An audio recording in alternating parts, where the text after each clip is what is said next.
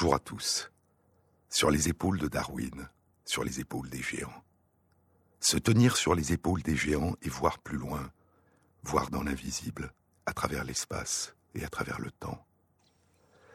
Tenter de ressentir, de faire revivre, d'imaginer l'étrange splendeur des mondes vivants qui nous entourent et qui n'ont cessé de se transformer, de se réinventer sous des formes toujours nouvelles.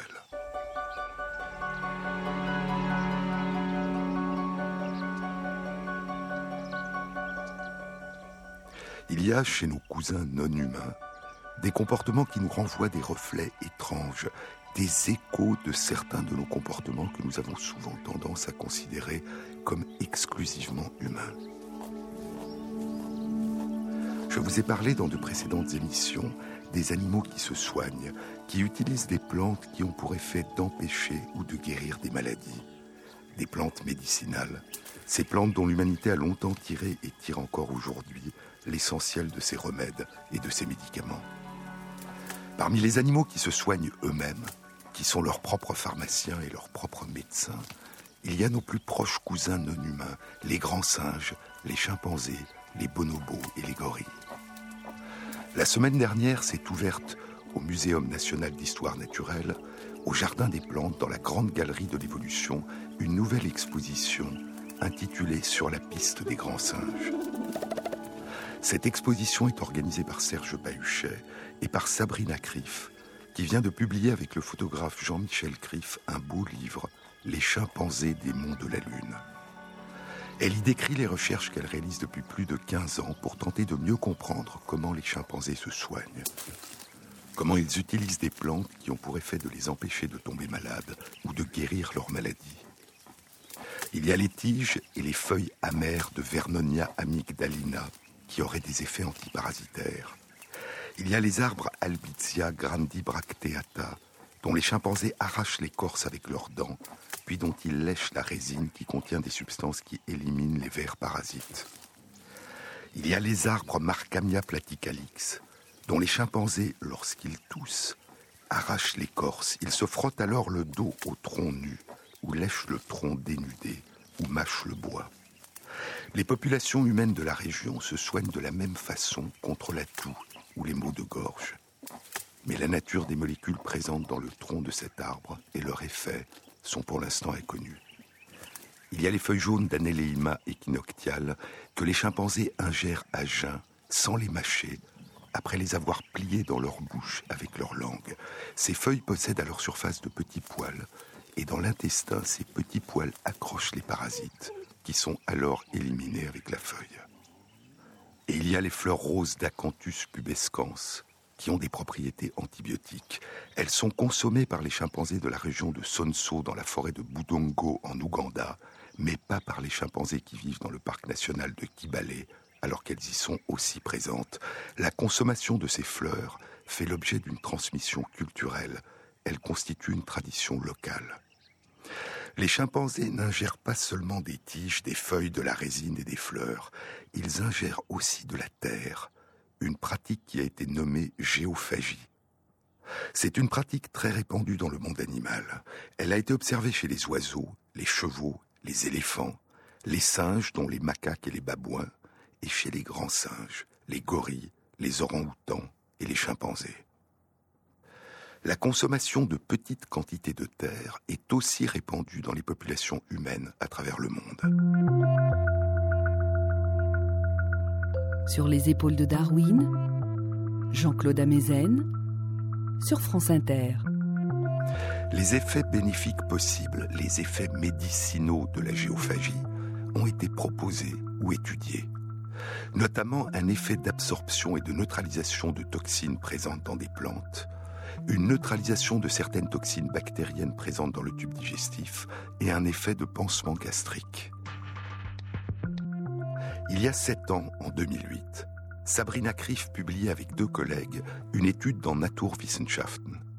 Cette étude proposait un autre effet médicinal possible de l'ingestion de terre par les chimpanzés de Kanyawara, dans le parc national de Kibale, en Ouganda, au pied des monts de la Lune. Les chercheurs avaient observé que les chimpanzés de Kanyawara consomment parfois des feuilles de Trichilia rubescens. Et chaque fois qu'ils ingèrent les feuilles de cette plante, ils prennent en même temps un peu de terre. Ils consomment en même temps une vingtaine de feuilles de Trichilia rubescens et cinquante grammes de terre. La terre consommée est une terre argileuse, du kaolin, qui contient essentiellement de la kaolinite. Et c'est cette même terre, de même composition, que les populations humaines locales utilisent dans leur préparation médicinale. Trichilia rubescens semble être utilisée par les chimpanzés en tant que plante médicinale, mais pour quel effet ? Sabrina Krief et ses collègues avaient, quatre ans plus tôt, isolé à partir des feuilles de Trichilia rubescens certaines molécules analgésiques qui ont un effet contre la douleur, et ils avaient découvert d'autres molécules de cette plante dotées d'un effet jusqu'alors inconnu contre le parasite du paludisme. Dans leur étude publiée en deux mille huit, les chercheurs ont montré que ce mélange de feuilles de Trichilia rubescens et de terre riche en kaolinite qu'ingèrent les chimpanzés du Kanyawara, lorsqu'il est traité au laboratoire d'une manière qui simule une digestion dans l'estomac, ce mélange a un effet antipaludéen plus important que celui de la plante seule. La terre seule n'a aucun effet contre le parasite, mais elle augmente dans un tube à essai le pouvoir antiparasitaire de la plante. Les chimpanzés utilisent-ils cette préparation médicinale particulière comme traitement contre le paludisme ? On ne le sait pas encore. Au total, à ce jour, l'ingestion de plus d'une quarantaine de plantes différentes a été observée par des chercheurs chez des grands singes et notamment des chimpanzés, des bonobos et des gorilles dans vingt-cinq régions d'Afrique. Mais bien que l'étude des comportements d'automédication chez les grands singes ait débuté il y a plus de trente ans, ce domaine de recherche en est encore à ses débuts, riche de promesses, riche de questions et encore pauvre en réponses. C'est en observant dès l'enfance les adultes en train de se soigner que les chimpanzés apprennent à ingérer ces plantes médicinales. Et durant toute leur existence, ils continueront à observer ceux qu'ils prennent pour modèle, c'est-à-dire dans ces sociétés patriarcales, les mâles adultes dominants dans la force de l'âge. Durant leur petite enfance, probablement avant même leur sevrage vers l'âge de trois ans, les petits chimpanzés commencent par apprendre en observant leur mère qui les porte sur leur dos en train de se nourrir. L'apprentissage social joue un rôle essentiel dans le choix des aliments. Ils apprennent quelles plantes sont bonnes à manger. Mais la première expérience du goût des aliments consommés par la mère commence probablement beaucoup plus tôt, lors de l'allaitement, et avant encore, pendant que le fœtus est en train de se développer dans le ventre de sa mère. Il y a six mois, en août deux mille quatorze, Science publiait un dossier spécial intitulé « Le rôle des parents ».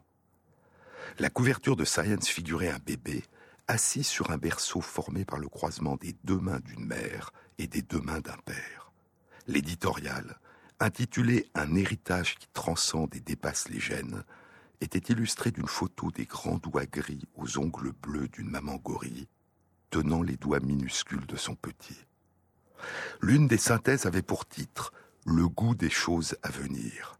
Notre attirance pour le sucre, le sel et les graisses semble être innée.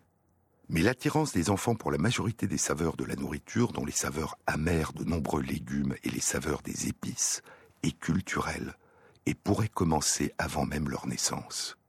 Dans une série d'études publiées depuis vingt-cinq ans, deux chercheurs du Monell Chemical Sciences Center à Philadelphie aux États-Unis, Julie Menella et Gary Beauchamp ont exploré les préférences de nouveau-nés et de nourrissons pour le goût des aliments consommés par leur mère durant les derniers mois de leur grossesse.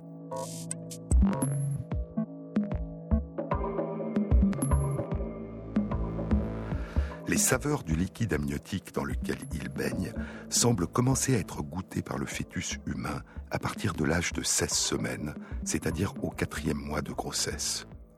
Et son odorat commence à se former à partir de l'âge de vingt-quatre semaines, c'est-à-dire du sixième mois de grossesse, au moment où les bouchons qui obstruent les narines du fœtus se dissolvent et que le liquide amniotique peut passer par le nez. Menella et Beauchamp avaient commencé leur recherche en proposant à des femmes enceintes de manger chaque jour de l'ail durant les dernières semaines de leur grossesse. Ils ont montré que l'odeur de l'ail était détectable dans le liquide amniotique et que, après leur naissance, les bébés appréciaient beaucoup un biberon de lait parfumé à l'ail, alors que les bébés dont les mères n'avaient pas mangé d'ail quotidiennement durant les dernières semaines de leur grossesse grimaçaient lorsqu'on leur donnait du lait parfumé à l'ail et refusaient de le boire. Puis ils ont montré que si les mères continuaient à manger de l'ail chaque jour après la naissance de leur enfant, l'odeur de l'ail était aussi détectable dans leur lait. Puis ils ont étendu ces résultats à des saveurs moins fortes que celles de l'ail, des saveurs de vanille ou de carotte, et ont obtenu les mêmes résultats. Il y a quatre ans, deux mille onze, une étude était publiée dans les comptes rendus de la Société royale de Londres par trois chercheurs de l'Université du Colorado. Elle concernait des souris. Les chercheurs avaient nourri des souris pendant leur grossesse ou après la naissance de leur petit, ou bien à la fois avant et après la naissance de leur petit, soit avec leur alimentation habituelle, soit avec une alimentation enrichie, soit d'une saveur de menthe, soit d'une saveur de cerise. Et au moment de leur sevrage, les petits préféraient les aliments dans lesquels se trouvaient les saveurs que leur mère avait consommées avant leur naissance ou pendant qu'elle les allaitait.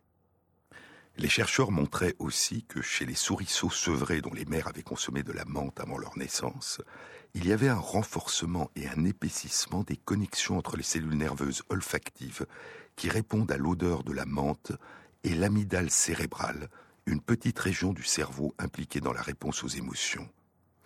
Et chez les souriceaux sevrés dont les mères avaient consommé de la cerise avant leur naissance, il y avait un renforcement et un épaississement des connexions entre les cellules nerveuses olfactives qui répondent à l'odeur de la cerise et l'amygdale cérébrale.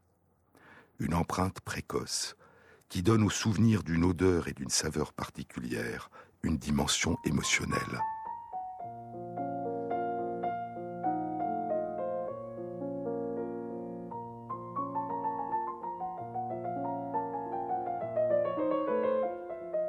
Cette dimension émotionnelle insaisissable venue de l'enfance, de la saveur des miettes de la petite madeleine dissoute dans une cuillerée de thé que décrit si bien Proust dans La recherche du temps perdu.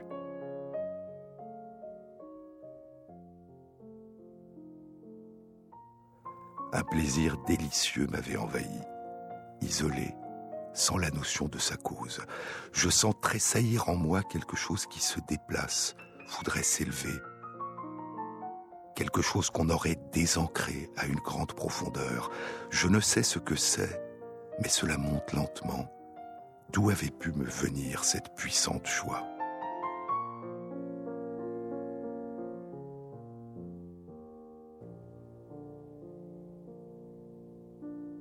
Sur les épaules de Darwin, sur France Inter.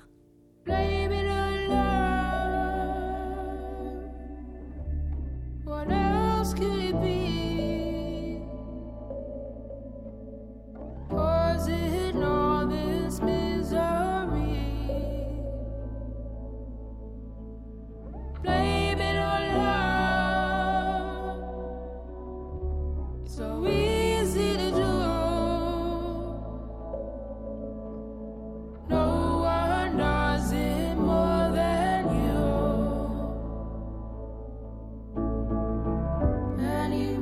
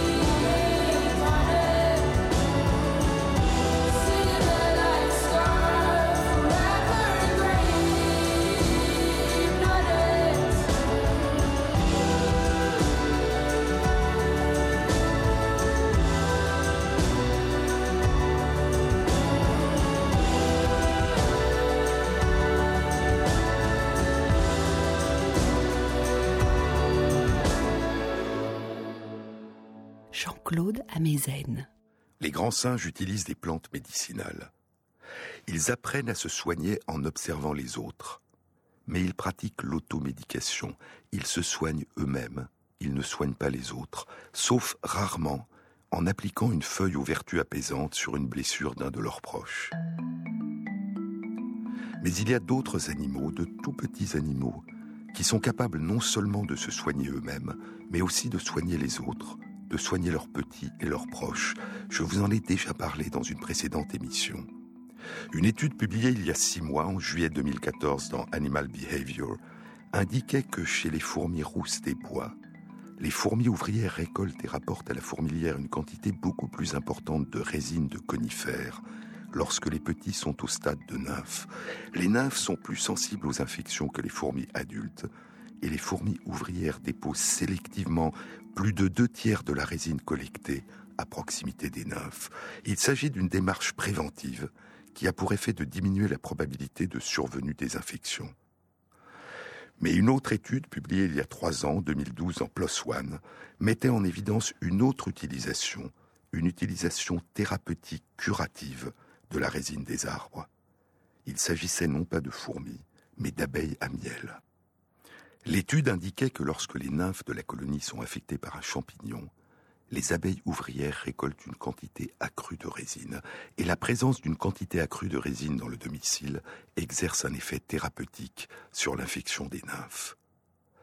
Mais malgré leur remarquable capacité de défense, face aux agressions multiples qu'elles subissent aujourd'hui, les colonies d'abeilles dépérissent en Europe, en Amérique du Nord et dans d'autres régions dans le monde. Les causes possibles sont nombreuses. Il y a l'utilisation des pesticides et en particulier des néonicotinoïdes. Il y a la réduction de la diversité et de l'abondance des fleurs, due en particulier à l'agriculture intensive en monoculture. Et il y a les agents infectieux.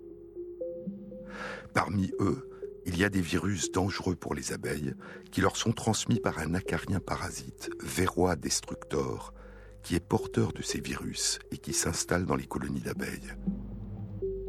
Et il y a un petit champignon parasite, Nosema apis, qui se développe dans le tube digestif des abeilles.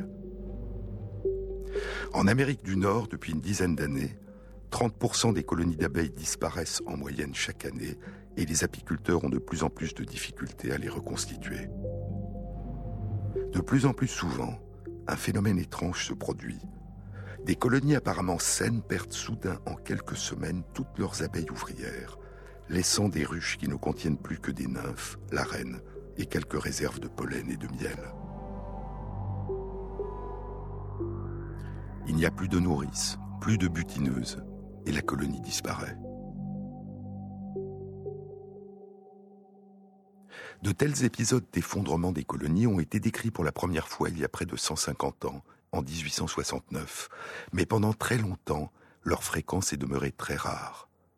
Ce n'est que depuis une vingtaine d'années qu'une multiplication importante de ces épisodes a été constatée aux États-Unis et en Europe.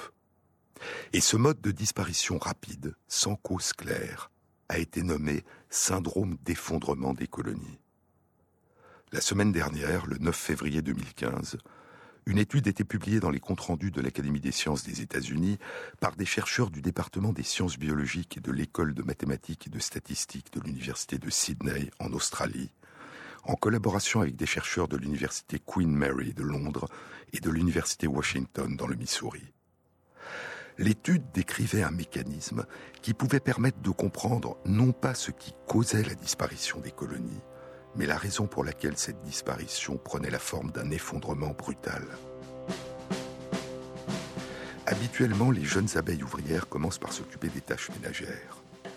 Et elles ne sortiront de leur domicile et ne deviendront butineuses que quand elles auront atteint l'âge de deux à trois semaines.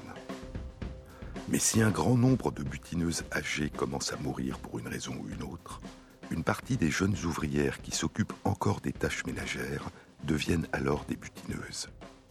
Or, l'étude indique que ces butineuses précoces, âgées de moins de deux semaines, remplissent beaucoup plus difficilement leurs tâches. Elles prennent plus de temps, ramènent moins de pollen et de nectar à la ruche, et surtout, elles sont très vulnérables et ont, lors de leur sortie, une mortalité supérieure d'un tiers à celle des butineuses plus âgées. Si cette situation se prolonge, le nombre de butineuses commence à décliner de plus en plus vite. Les ouvrières qui sortent les remplacer sont de plus en plus jeunes et l'effondrement s'accélère de plus en plus, prenant cet aspect étrange, catastrophique du syndrome d'effondrement des colonies. Et ainsi, tout événement qui augmente la mortalité des butineuses âgées, quelle qu'en soit la cause, s'il se prolonge, provoque un phénomène compensateur qui, au-delà d'un certain seuil, fait entrer la colonie dans une spirale destructrice. Mais revenons aux plantes médicinales. Les fourmis et les abeilles à miel qui les utilisent sont des insectes sociaux, dont les réalisations individuelles et collectives sont particulièrement remarquables. Mais il y a d'autres insectes dont les capacités et les comportements sont considérés comme beaucoup plus simples et qui pourtant pratiquent eux aussi des formes de médecine préventive ou curative. Je vous ai parlé des pratiques d'automédication par les chenilles de certains papillons de nuit. Quand des insectes parasites pondent leurs œufs sur elles, les chenilles se soignent en augmentant leur consommation de certaines composantes médicinales des plantes. Et je vous ai aussi parlé des étonnantes pratiques médicinales des drosophiles, les mouches du vinaigre. Les petits des mouches du vinaigre, quand ils sont au stade de larve, avant de se transformer en nymphes, sont la cible de guêpes parasites qui pondent leurs œufs à l'intérieur de leur corps, où les petits des guêpes grandiront en les dévorant de l'intérieur. Une étude publiée il y a trois ans dans Current Biology indiquait que lorsque les larves de drosophiles ont été parasitées par des guêpes, elles augmentent leur consommation d'alcool tout en restant en dessous du seuil des doses toxiques. Cette augmentation de consommation augmente fortement leur survie, permettant leur métamorphose et leur éclosion et entraînant la mort des parasites. Et ainsi, lorsqu'elles sont en danger, elles pratiquent une forme d'automédication se prescrivant une dose supplémentaire d'alcool. Et je vous avais dit qu'en deux mille treize, la même équipe de chercheurs de l'université Emory, animée par Todd Schlenke, publiait dans Science une suite étonnante à cette étude. Les chercheurs avaient exploré le comportement des futures mamans drosophiles en présence de guêpes parasites. Et ils ont observé que les futures mamans, devant la menace qui plane sur leurs futurs petits, choisissent le plus souvent en présence de guêpes parasites d'appliquer à leurs petits une approche médicale préventive en les pondant dans les environnements les plus riches en alcool, c'est-à-dire en les exposant à un toxique qui a des effets secondaires graves, mais qui les protégera contre les parasites.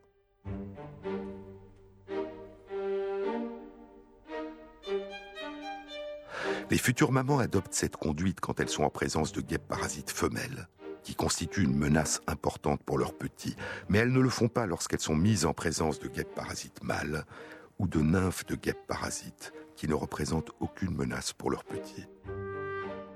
Les futures mamans sont capables d'inscrire le danger dans leur mémoire et quatre jours après avoir rencontré des guêpes parasites femelles qui ne sont plus là, elles continueront à adopter une stratégie protectrice pour leurs petits en pondant dans de la nourriture contenant une concentration élevée d'alcool.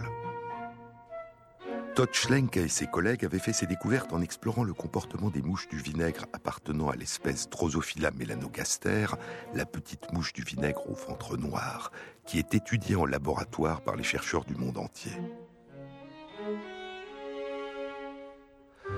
Puis ils ont exploré le comportement de ponte de futures mamans appartenant à six autres espèces de drosophiles, en présence ou en l'absence de guêpes parasites femelles, et ils ont découvert que les mamans de trois espèces sur les six avaient le même comportement que les mamans Drosophila melanogaster. En présence de guêpes parasites femelles, elles décidaient de pondre sur de la nourriture contenant une concentration importante d'alcool. En revanche, les mamans appartenant aux trois autres espèces pondaient dans de la nourriture dépourvue d'alcool, même en présence de guêpes parasites femelles. Les drosophiles de ces trois espèces sont extrêmement sensibles aux effets toxiques de l'alcool, ce qui n'est pas le cas des trois espèces qui, comme Drosophila melanogaster, ont une résistance importante aux effets toxiques de l'alcool. Les chercheurs en ont conclu que l'utilisation de l'alcool comme médicament protégeant les petits a évolué plusieurs fois dans la grande famille des mouches du vinaigre et qu'elle a évolué parallèlement à la résistance aux effets toxiques de l'alcool. Et ainsi, pour pouvoir utiliser un médicament, il faut d'abord pouvoir le supporter. Il faut qu'à sa dose efficace, il ne soit pas pour le corps un poison. Et c'est dans les espèces de mouches du vinaigre où avait émergé, s'était propagée une capacité de résistance aux effets délétères de l'alcool que les mamans ont pu commencer à l'utiliser comme médicament pour leurs petits. Mais il y a une toute autre circonstance dans laquelle les mouches du vinaigre consomment des quantités importantes d'alcool. Non pas comme un médicament pour combattre les dangers mortels des guêpes parasites, mais, semble-t-il, comme l'ont fait toutes les cultures humaines depuis la préhistoire, pour s'enivrer, pour voir autrement le monde, pour diminuer certaines inhibitions, rechercher un état transitoire d'euphorie, et pour oublier, pour oublier les soucis, les malheurs, la tristesse.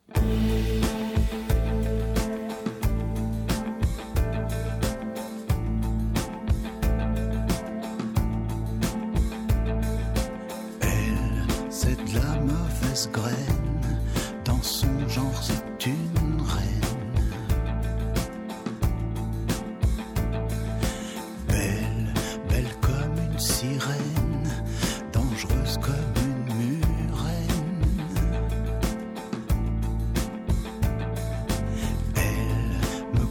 en silence et puis sans crier gare.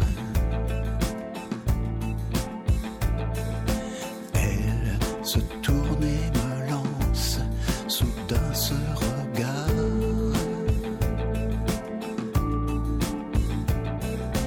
Et ses yeux brillent comme deux poignards.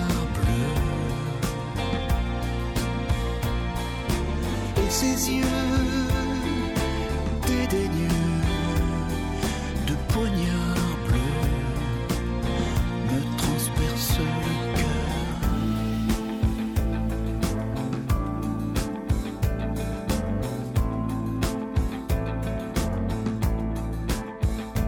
cœur.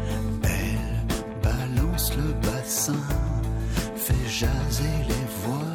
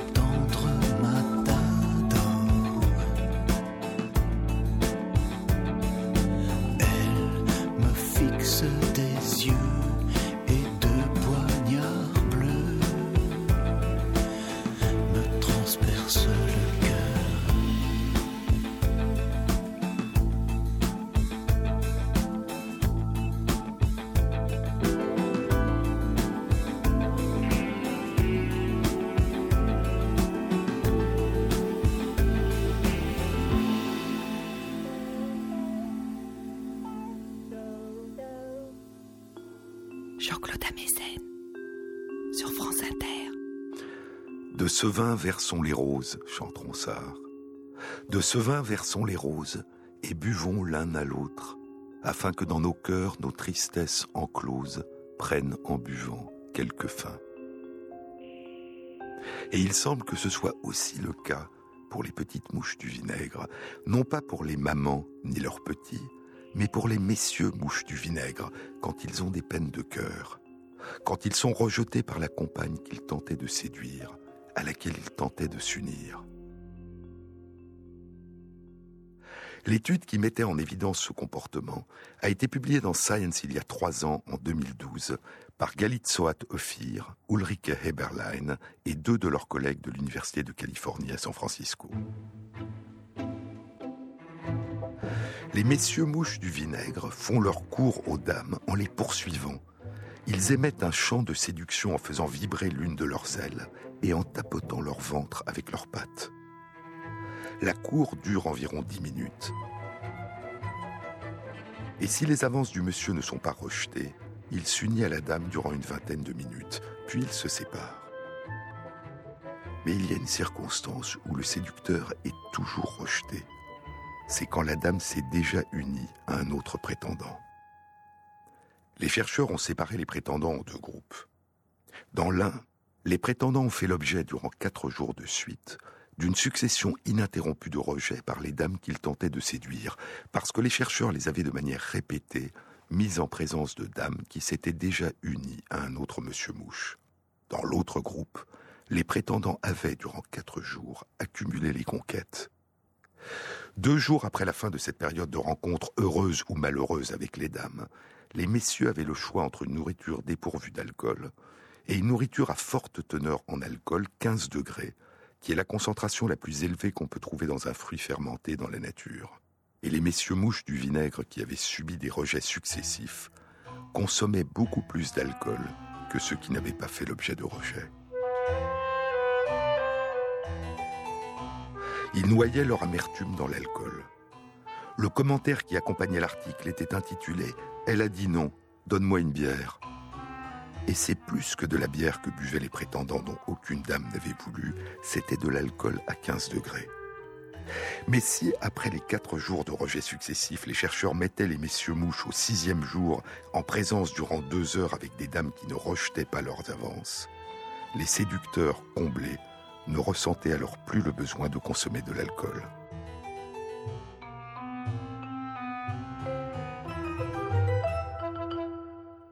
Il y a, chez nos très lointains cousins les drosophiles, deux façons très différentes de surmonter la détresse causée par les échecs auprès des dames. L'oubli, dans les brumes des paradis artificiels, ou la joie de trouver enfin une compagne. Il y a dans le petit cerveau des mouches du vinaigre une molécule, le neuropeptide F, dont le niveau de production est modifié par la consommation d'alcool. Les chercheurs se sont demandé si les variations de production du neuropeptide F dans le cerveau pouvaient être l'une des causes du comportement des messieurs mouches. Ils ont découvert que les prétendants qui avaient eu du succès avec les dames avaient une élévation importante de neuropeptide F dans leur cerveau qui ne persistait que quelques heures, alors que cette quantité était très basse chez les prétendants qui avaient essuyé une succession d'échecs. Et la consommation d'alcool avait pour effet chez ces derniers d'augmenter nettement pendant quelques heures la quantité de neuropeptide F produite dans leur cerveau. Ces résultats suggéraient la possibilité qu'une élévation transitoire du niveau de neuropeptide F dans le cerveau des messieurs mouches du vinaigre soit l'un des déterminants de leur degré de satisfaction, l'un des inducteurs de l'activation prolongée de ce qu'on appelle les circuits nerveux de récompense, qui dépend en partie chez la mouche du vinaigre, comme chez nous, de la production et des effets dans le cerveau d'une autre molécule, la dopamine. Il y avait donc une élévation du niveau de neuropeptide F en cas de succès avec les dames, et une absence d'élévation du niveau de neuropeptide F en cas d'échec répété. Et cette absence d'élévation serait source d'une frustration, d'une sensation de mal-être, qui les conduirait à rechercher une élévation de la production de neuropeptide F par un autre moyen, comme la consommation d'alcool. Mais est-ce que l'augmentation de la quantité de neuropeptide F est véritablement en tant que telle une source de satisfaction, de plaisir que les messieurs mouches du vinaigre rechercheraient activement ?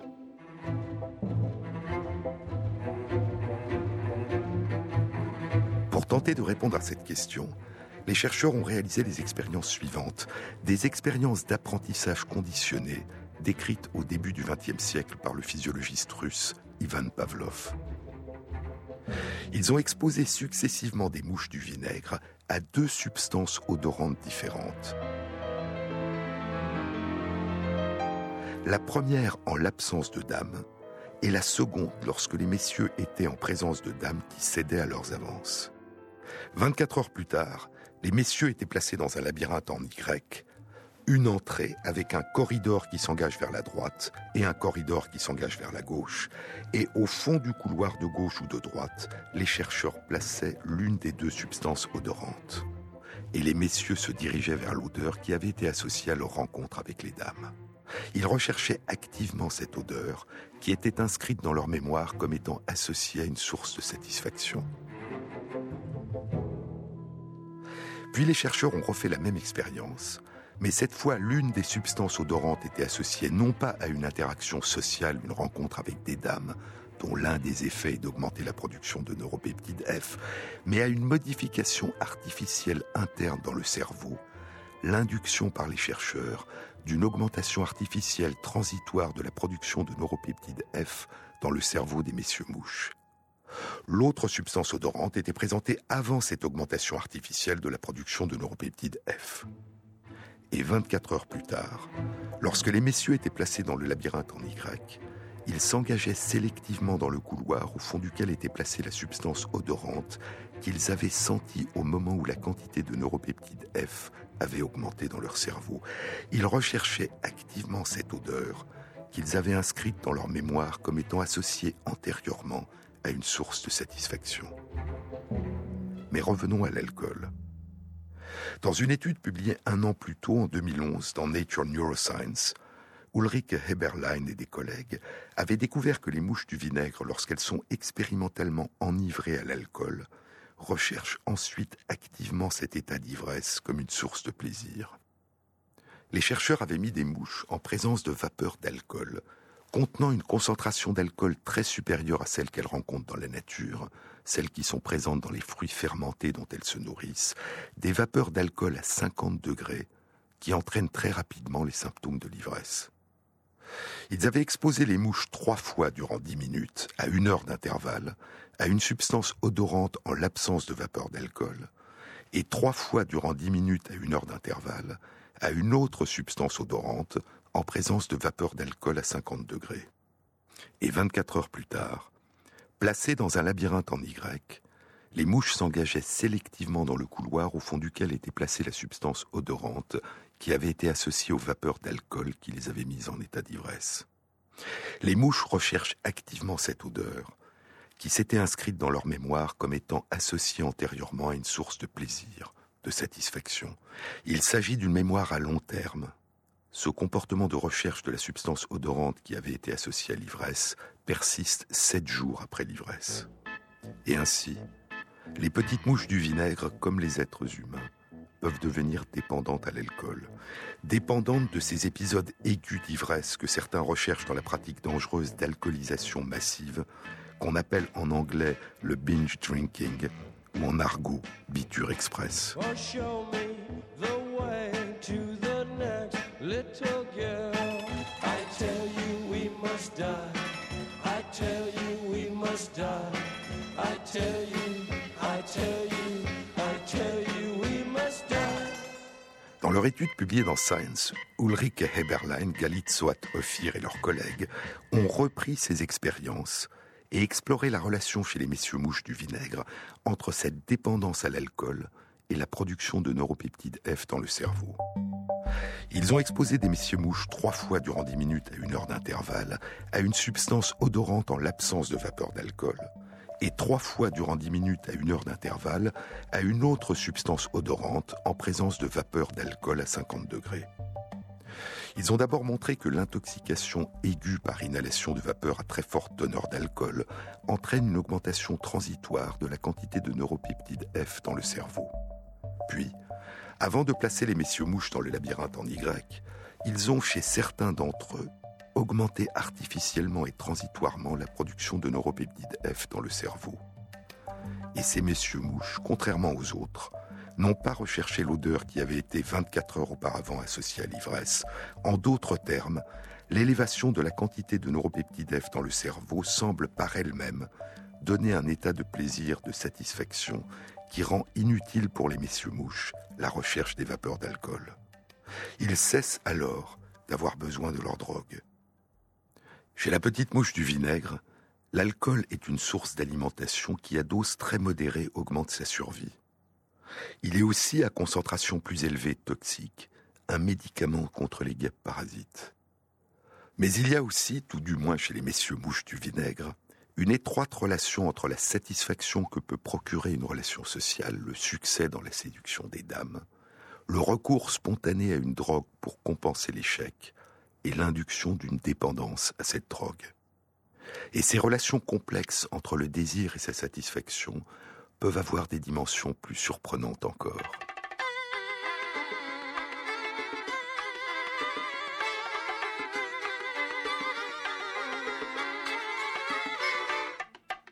Je suis une mouche, posée sur sa bouche. Elle était nue, on aurait cru le paradis, tant elle était jolie. Je suis une mouche, posée là sur sa bouche. Je n'avais Dieu que pour elle, mais elle voulait que je me tire à tire d'elle. Sur ses lèvres, j'avais décidé de ne plus jamais m'envoler. Sur ses lèvres, j'avais décidé de ne plus jamais m'en aller. Donc cette mouche, posez-la sur ma bouche, demanda-t-elle au peintre qui lui dit, comme c'est joli, de voir cette mouche, dessinée sur ta bouche, et moi j'aurais tout donné, oui tout donné, pour pouvoir l'embrasser. Sur ses lèvres, j'avais déposé le plus doux des plus doux baisers. Sur ses lèvres, d'une gifle elle m'a tué, croyant que je voulais la piquer. Mouche, posée sur sa bouche.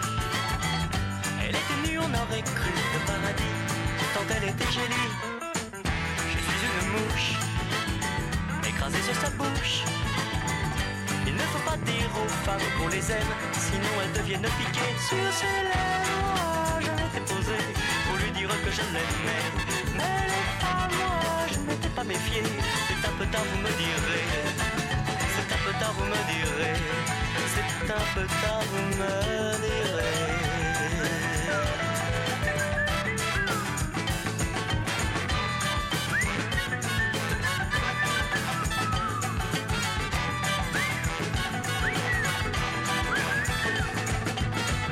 J'étais une mouche, posée sur sa bouche.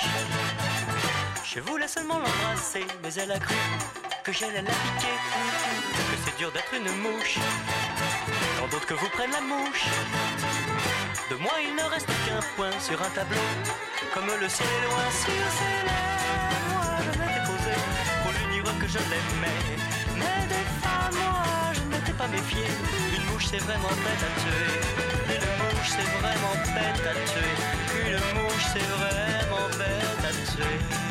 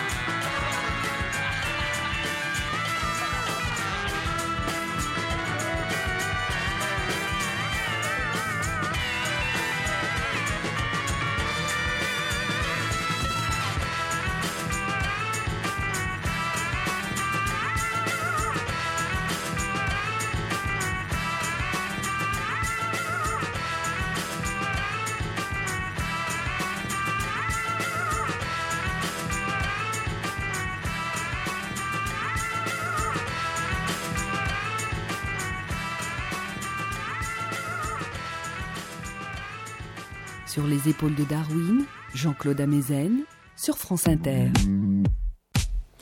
Il y a un an, deux mille quatorze, une étude était publiée dans Science. Elle était animée par Scott Pletcher de l'Université du Michigan et impliquait des chercheurs de son université, de la faculté de médecine de Baylor à Houston, au Texas, et de l'Université nationale de Singapour.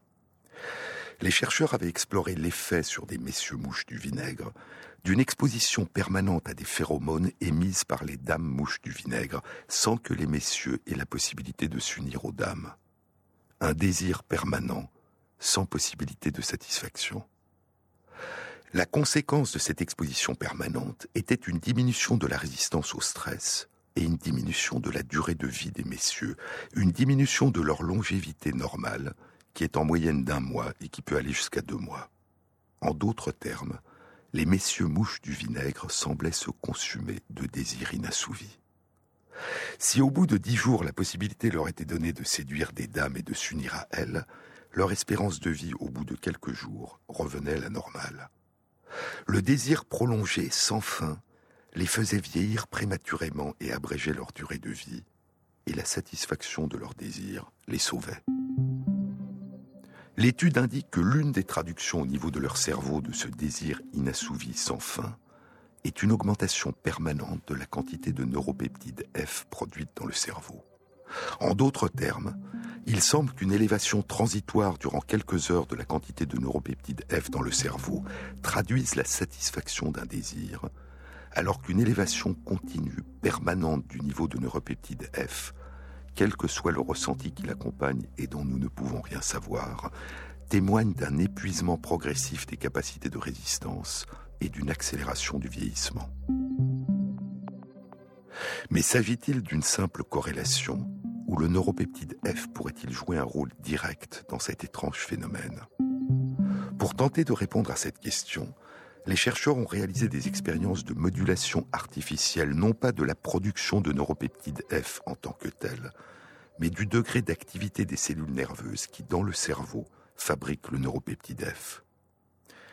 Chez des messieurs mouches exposés en permanence aux phéromones des dames, la suppression artificielle permanente dans le cerveau de l'activité de ces cellules nerveuses a suffi à faire revenir à la normale la durée de vie des messieurs.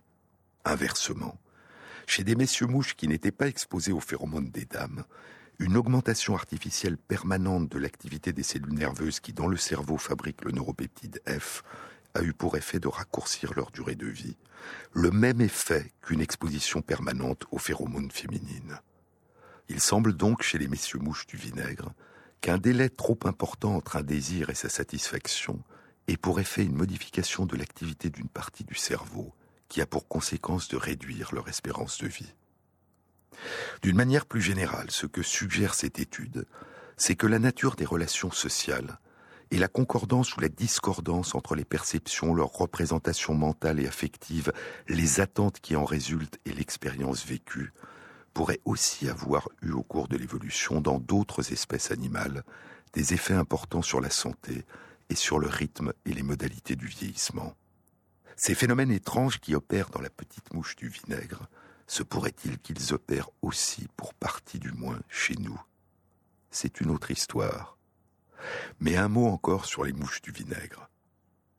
L'étude publiée en deux mille douze dans Science par Galit Shohat Ophir, Ulrike Heberlein et leurs collègues indiquait que la frustration des prétendants mouches évincées les conduisait à chercher une compensation, s'ils en avaient la possibilité, par une consommation immédiate d'une forte quantité d'alcool.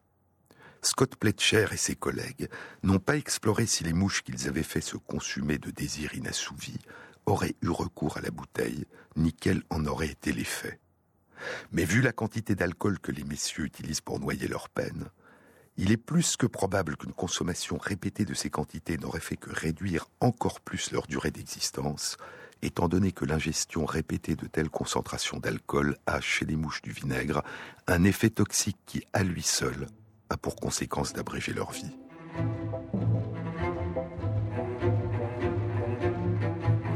Ce tout petit animal, ce très lointain cousin, pourra peut-être un jour nous en apprendre davantage sur les mécanismes obscurs impliqués dans la dépendance à l'alcool et aux drogues.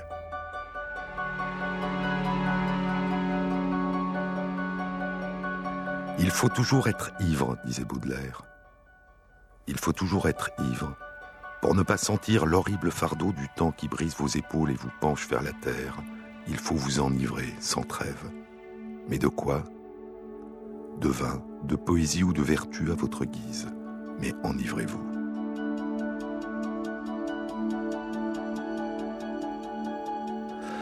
La recherche des paradis artificiels qui, dans les sociétés humaines, conduit à l'alcoolisme et à la dépendance aux drogues, est un fléau pour ceux qui le vivent et pour ceux qui les entourent. Il faut s'enivrer, mais pour son bien-être et celui des autres, s'enivrer de poésie, de connaissances, de rêves, d'amour, d'amitié, de questionnement, d'émerveillement, d'ouverture sur les autres, sur le monde, sur la vie.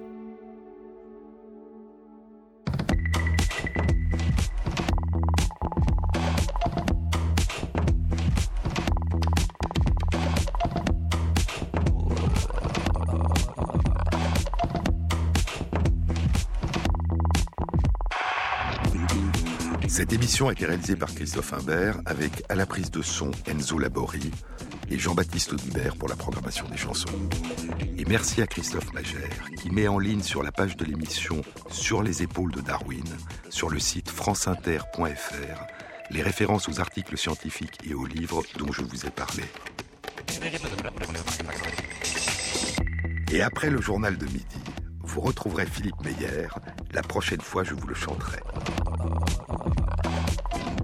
Bon week-end à tous. À samedi prochain.